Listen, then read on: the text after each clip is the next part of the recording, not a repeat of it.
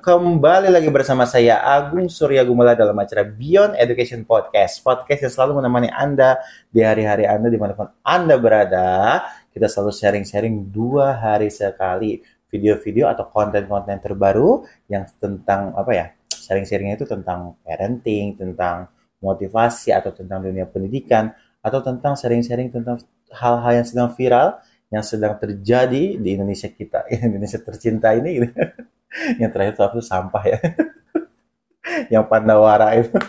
Pokoknya kita sering cek ah, hal yang terviral dan kita bisa bahas di sini dan dan juga kalau misalnya ada yang mau bertanya silahkan langsung tanyakan saja ke di link deskripsi kita sudah sediakan semuanya sudah ada link untuk eh, bergabung di WA dan Telegramnya itu kalau kalau misalnya masuk di situ, teman-teman semuanya akan mendapatkan update setiap harinya. Karena kita juga update artikel juga setiap dua hari dan juga update video juga. Nah, jadi kalau nggak mau kelewatan, masuk saja di linknya. Dan juga kalau mau bertanya silahkan ada linknya juga. Dan kalau misalnya mau langsung cek-cek artikelnya, ada juga linknya. Kita semua sudah sediakan di link deskripsi gratis. Silahkan diakses saja. Oke. Dan juga kalau mau mendengarkan suara kita ketika berjalan atau misalnya berjalannya, Eh, di perjalanan, di mobil, nggak sempat lihat YouTube, kita juga hadir di Spotify dengan kata kunci Beyond Education Podcast. Baik, terima kasih. Dan siang hari ini bersama dengan Pak Doni. Halo teman-teman semuanya, gimana Gong? Kabar sehat ya Pak ya? Iya. Alhamdulillah.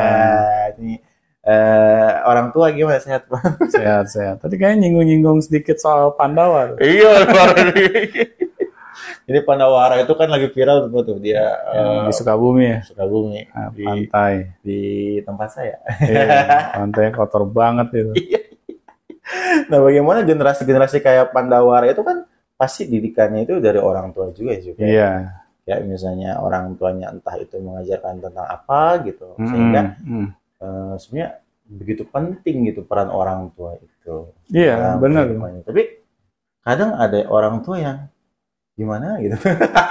iya, dia lupa perannya sebagai orang tua. itu bagaimana Pak ceritanya bisa lupa begitu Pak? Ya, di sini saya ingin mengangkat tema parenting ya, karena sudah banyak hal yang meresahkan di masyarakat iya. dengan kondisi sosial gitu ya.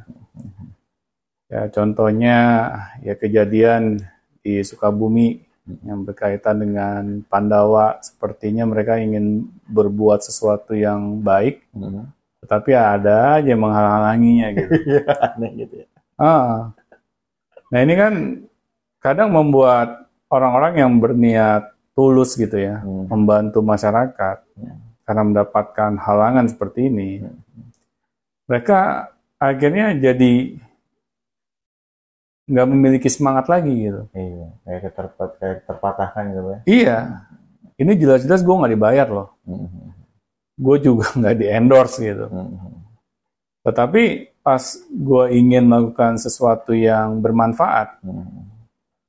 anehnya malahan pemerintah yang seharusnya mendukung mereka hmm. untuk membersihkan lingkungan, hmm. malahan pemerintah yang menghalangi mereka gitu.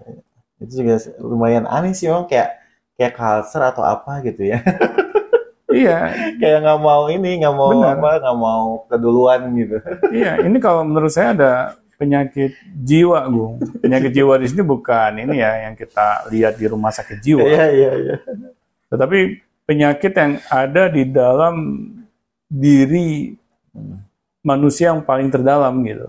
Ya misalnya kita memiliki sifat iri dengki, hmm. ya. Gitu akhirnya tanpa kita sadari sifat-sifat buruk ini ini melekat gitu di dalam kehidupan kita yang berdampak langsung di dalam kehidupan kita juga.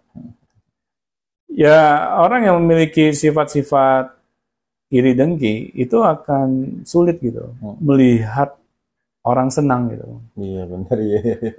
Dia akan selalu bahagia melihat orang susah. Iya dan sedih kalau lihat orang senang. Nah itu itu kan parah banget. Jadi hal itu kalau kita biarkan ya berlarut-larut, ini akan menular efeknya kepada kepada banyak orang gitu.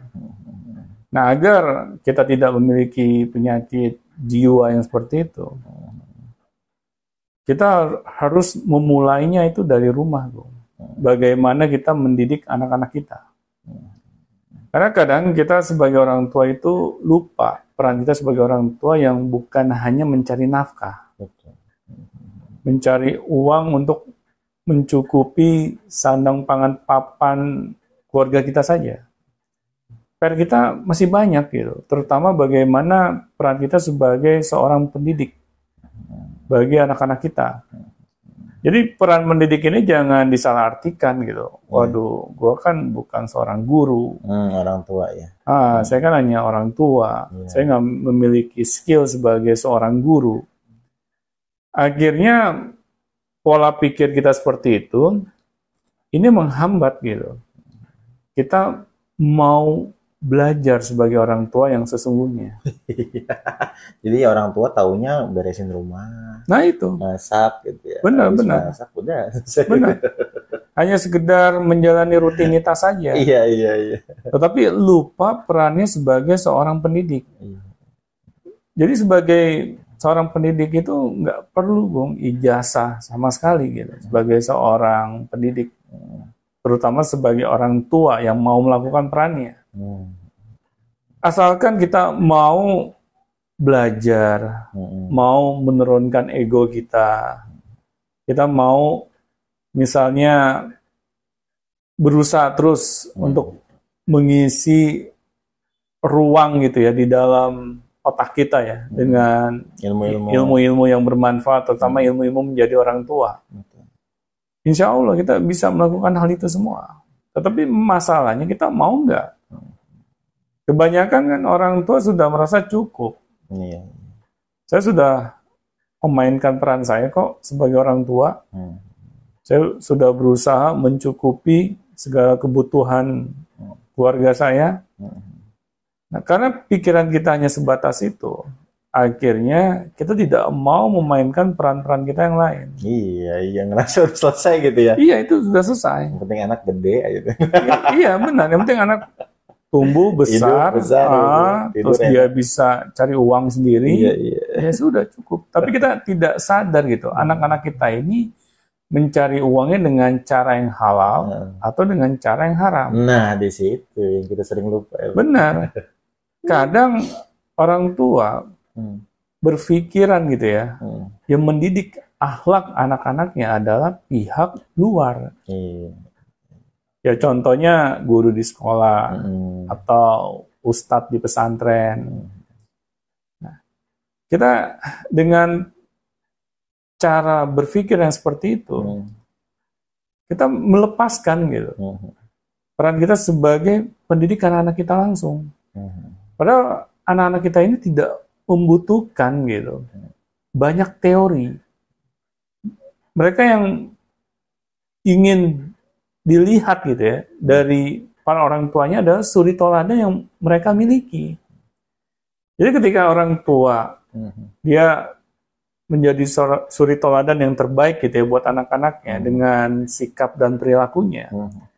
Akhirnya secara tidak langsung anak akan melihat gitu dan mereka akan meniru Iya, gitu. meniru. Ah. Tetapi kalau anak kita hanya dijejalkan teori tentang akhlak misalnya Hmm. Di sekolah. ah, di sekolah karena besok mau ujian gitu, Iya.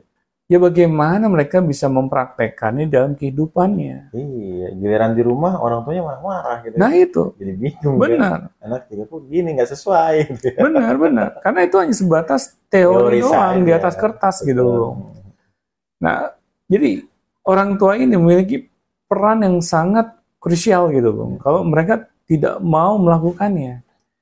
Karena anak sejak kecil sudah jelas ya, mereka hidup dengan orang tuanya. Iya, iya. Nah, di sini seharusnya orang tua memainkan gitu. Peran mereka sebagai pendidik ya dengan memberikan suri toladan yang terbaik. Misalnya kita ingin memiliki anak yang Hmm. rajin, Hmm. ya sudah kita sebagai orang tua harus memberikan petunjuk dulu bagaimana sih menjadi seorang anak yang rajin, Rajin. itu. Iya. Kalau orang tua tidak mau memberikan contoh, Hmm. ya bagaimana Nggak. anak kita dapat menirunya? Iya, nggak nggak ada model perilaku gitu ya. Benar, harus harus ada, Gung. Dan biasa sih orang tua ya memang kodratnya apa gimana gitu pak. Ya doyan nyuruh sih pak. Nah kalau saya Rajin sih, nak, rajin nak, rajin. benar benar. Tapi rajin yang seperti apa? Iya gitu nggak dijelasin gitu. Benar. Ngapain rajin itu apa sih? Gitu Iya. kan. Ya bingung kita juga. Kalau orang tua Hmm. ingin anaknya rajin, tetapi orang tua belum menjadi Orang yang rajin. ah, suri toladan yang rajin terlebih dahulu. Iya garep itu. Ya bagaimana coba Iya. anak kita bisa menjadi seorang yang rajin gitu. Benar, benar. Jadi kita tidak paham gitu sepertinya hukum sebab akibat. Bahwa ketika kita ingin anak kita seperti apa yang kita harapkan, Hmm. ya kita harus melakukannya terlebih dahulu.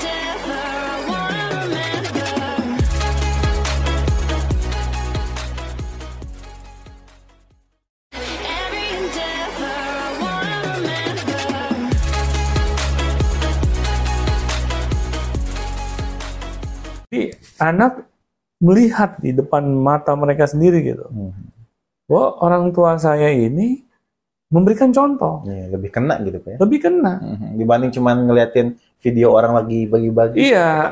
Nah, itu kan kadang kalau anak kita tidak dijelaskan Iya. ya maksud tujuan dari video itu, kadang anak bingung. Iya. benar. Mhm. Nah, kalau saya saya kadang share hal-hal seperti itu dan saya tanya, menurut kamu bagaimana, Nak? Hmm. Jadi jadikan Ah. diskusi gitu ya. Iya, jadikan bahan diskusi. Ya siapa tahu anak kita ini kurang pemahamannya. Iya. Jadi jangan disamakan pemahaman anak kita itu seperti pemahaman orang Iya, tuanya. wah, iya. Dirasa sih seperti Iya, karena kan sudah jelas beda umurnya, ya beda ilmunya, beda pengalamannya. Nah, di sini cara kita untuk berdiskusi dengan anak. Iya, iya. Dan bisa aja kayak misalnya orang tua nge-share sesuatu, misalnya bagi-bagi sesuatu. Kalau orang tua kan niatnya bagus tuh, kalau dia Hmm. tuh harus berbagi. Iya. Tapi anaknya melihat dari sisi lain, wah ini buang-buang duit nih. Nah itu, nah itu, Ada kejadian begitu juga, Pak. benar, benar. Ini buang-buang duit nih, ngapain dibagi-bagikan? Iya. Gitu kan, Nah, begitu. Jadi Nah, salah benar, gitu konsepsinya. Jadi di sini peran orang tua untuk menjelaskan pada anak Iya, iya, iya. dengan pemahaman yang dimiliki oleh anak juga. Kita juga jangan ini ya jangan sotoy gitu. Udah Hmm. tahu anak kita umurnya misalnya masih SD. Mhm. Terus kita jelaskan gitu kepada anak bahwa berbagi itu penting. Kalau kamu berbagi, kamu akan dibalas 10 kali lipat. anak kan juga nggak paham gitu. Apa yang 10 kali lipat gitu? Iya. Hitung-hitung. Ah, jadi anak juga harus kita jelaskan Hmm. sesuai dengan umurnya, sesuai dengan pemahamannya. Mhm. Jadi hal yang simpel saja yang orang tua lakukan itu lebih mengena gitu kepada diri si anak gitu. Mhm. Jadi kita tidak usah menjelaskan segala hal yang istilahnya anak itu juga Iya. merasa terlalu tinggi buat dirinya Iya, gitu. Nggak sesuai dengan umurnya ya. Benar, benar, benar. Jadi kalau saya sih anak-anak yang usianya masih kecil, Bung ya, Mhm. orang tua itu cukup memberikan contoh saja. Iya. Jadikan itu suatu pembiasaan. Karena ketika anak kita berikan suatu contoh yang sifatnya konsisten ya, Hmm. akhirnya anak melihat itu adalah suatu yang patut dia tiru juga. Iya, jadi kebiasaan gitu. Ah. Karena apa? Karena sesuatu yang konsisten kita lakukan, Mhm. anak akan melihat bahwa ini suatu hal yang wajar gitu, Mhm. yang saya harus lakukan juga. Iya. betul. Tapi kalau kita melakukannya kadang-kadang, kadang kita dermawan, kadang kita pelit, Iya, iya. jadi anak juga bingung gitu. Mhm. Bagaimana saya harus melakukan hal yang saya bisa tiru gitu dari orang tua saya. Mhm. Kalau orang tua saya, saya saja melakukannya kadang-kadang. Anaknya juga kadang-kadang juga. Benar. Boro-boro kalau anak Iya. kita melakukan Iya, itu malah malah, bingung gitu. malah bingung gitu. Kadang baik, kadang jelek, bingung. Iya. Saya aja gitu Bung ya kalau misalnya melakukan Hmm. suatu perilaku ya Hmm. yang misalnya kurang berkenan lah, kurang pas gitu. Misalnya saya marah-marah di depan dia, di depan anak saya. Ya saya akan jelaskan gitu, mengapa saya marah-marah. Hmm. Karena kadang anak belum tahu kan Hmm. alasan dibalik kita marah-marah itu. Kita juga sulit Bung kalau selalu menjaga perilaku kita tuh bak malaikat gitu. Iya, baik terus. Oh, baik terus di depan anak kita. Susah itu. Susah, susah. Jadi kita yang ketekan dari Benar. orang tua jadi Benar. stres. Kita akan kayak robot gitu. Iya, iya, benar benar. Kadang kita melakukan satu dua kesalahan sih wajar, gitu. Wajar, iya. Maka kita akui di depan anak kita. Dan kita jelaskan ya, Pak, Kita jelaskan. Ah, jadi jangan istilahnya mentang-mentang anak kita masih kecil gitu, Hmm. kita pikir anak kita nggak tahu apa-apa. Mhm. Padahal kita sedang kayak menanam benih gitu di dalam diri si anak. Kalau kita sedang menanam benih gitu, kan benih itu harus kita rawat kan, agar tumbuh besar menjadi sesuatu yang kita harapkan gitu. Nah, tetapi kalau kita tidak sadar akan hal itu, Hmm. ya sudah, kita tanam benih itu, tetapi kita biarkan saja. Iya. Akhirnya karena benih itu tidak kita rawat, ya sudah bisa dipastikan kita tidak dapat manfaatnya gitu dari benih yang kita tanam itu. Nah begitupun juga kita dalam mengelola anak-anak kita. Mhm. Kita harus mau terjun langsung di sana. Kita tidak bisa gitu, ya menyerahkan saja gitu ya kepada alam semesta. Gitu. Biar Kong. Iya. Ya bagaimana alam semesta saja deh yang mengatur anak kita gitu ya. Iya. Ya kalau sukses alhamdulillah, kalau nggak sukses ya ya sudah emang nasib aja gitu. Gambling. Nah ini parah banget gitu kalau ada orang tua yang model seperti itu gitu. Iya. iya. Nah ini Gung, jadi menurut saya bagaimana kita mau melakukan peran kita sebagai orang tua, bagaimana kita mau belajar mendidik anak kita dengan cara yang kita paham terlebih dahulu deh. Hmm. Nggak usah yang ribet-ribet ya. Nggak usah yang ribet-ribet gitu, karena yang ribet-ribet itu kadang kita akan sulit konsisten. Hmm. Lebih baik misalnya kita tahu nih, kalau kita ingin memiliki anak yang rajin, ya sudah, saya harus menjadi orang tua yang rajin dulu. Nah, simple ya. Ah, simple. Misalnya ada piring kotor, Hmm. ya kita bawa ke belakang. Atau ada sampah di lantai, kita pungut. Terus kita buang ke tempat sampah. Hal-hal yang simple seperti itu saja, yang kadang kita suka meremehkan, itu akan mengenal kepada diri anak kita. Jadi anak kita kalau misalnya dia melihat sampah di lantai, Ikut. tanpa perlu kita suruh, Bung. Iya, dia akan memungutnya. Tetapi kalau kita hanya yang tadi Agung bilang bisa nyuruh doang, kita tidak mau menjadi pelakunya terlebih dahulu gitu, ya sulit gitu. Anak kita akan meniru apa yang kita lakukan, karena nggak ada yang ditiru gitu. Iya. Dan apalagi kalau sekarang kan banyak yang eh, fenomena-fenomena kejadian-kejadian anak nakal gitu, Iya. bullying, Benar, nah, benar. Gitu, berarti ya orang tuanya pada ke mana tuh ya? Benar, benar, benar. Kalau bullying memang banyak faktor juga. Iya, iya, banyak Ah, faktor, ya iya. pertama memang orang tua di rumah ya mungkin anak melihat Eh, figur orang tua yang kasar misalnya. Iya, Ah, gitu. orang tua yang sukanya marah-marah. iya, iya. Akhirnya anak udah nggak bisa lagi gitu ya mengendalikan dirinya. Hmm, Ya sudah, ke mana aja Ah, gitu. dia melakukannya ya kepada sekelilingnya gitu. Iya. Dia terapkan tuh apa yang dia lihat di rumah. Karena ini sudah banyak gue yang saya lihat langsung ya anak-anak yang memiliki perilaku Hmm. Kasar, Iya, aneh-aneh ah, gitu, yang aneh-aneh. Itu saya bisa jamin 100% meniru orang tuanya. Ya. Jadi ini bukan suatu hal yang wow baru ditemukan enggak. Ini sudah saya lihat dari zaman dahulu kala gitu. Saya melihat teman saya misalnya, kok dia punya sifat yang sadis gitu ya, yang raja tega gitu. Ternyata pas saya lihat bagaimana dia diperlakukan oleh orang tuanya di rumah, itu juga sama. Sadis dan raja tega juga. Mirip-mirip berarti. Mirip banget gitu. Kopian anak berarti anak kopian benar. orang tua gitu. Misalnya teman saya itu Hmm. ya dengan mudahnya gitu ya sering dicambuk dengan gesper di rumah. Hmm. Ya terus sampai kena tempeleng. Dan akhirnya ya nggak aneh gitu. Kalau dia di luar dia Begitu ah, juga. dia membalaskan dendamnya yang dia yang dia apa namanya simpan di dalam dirinya gitu.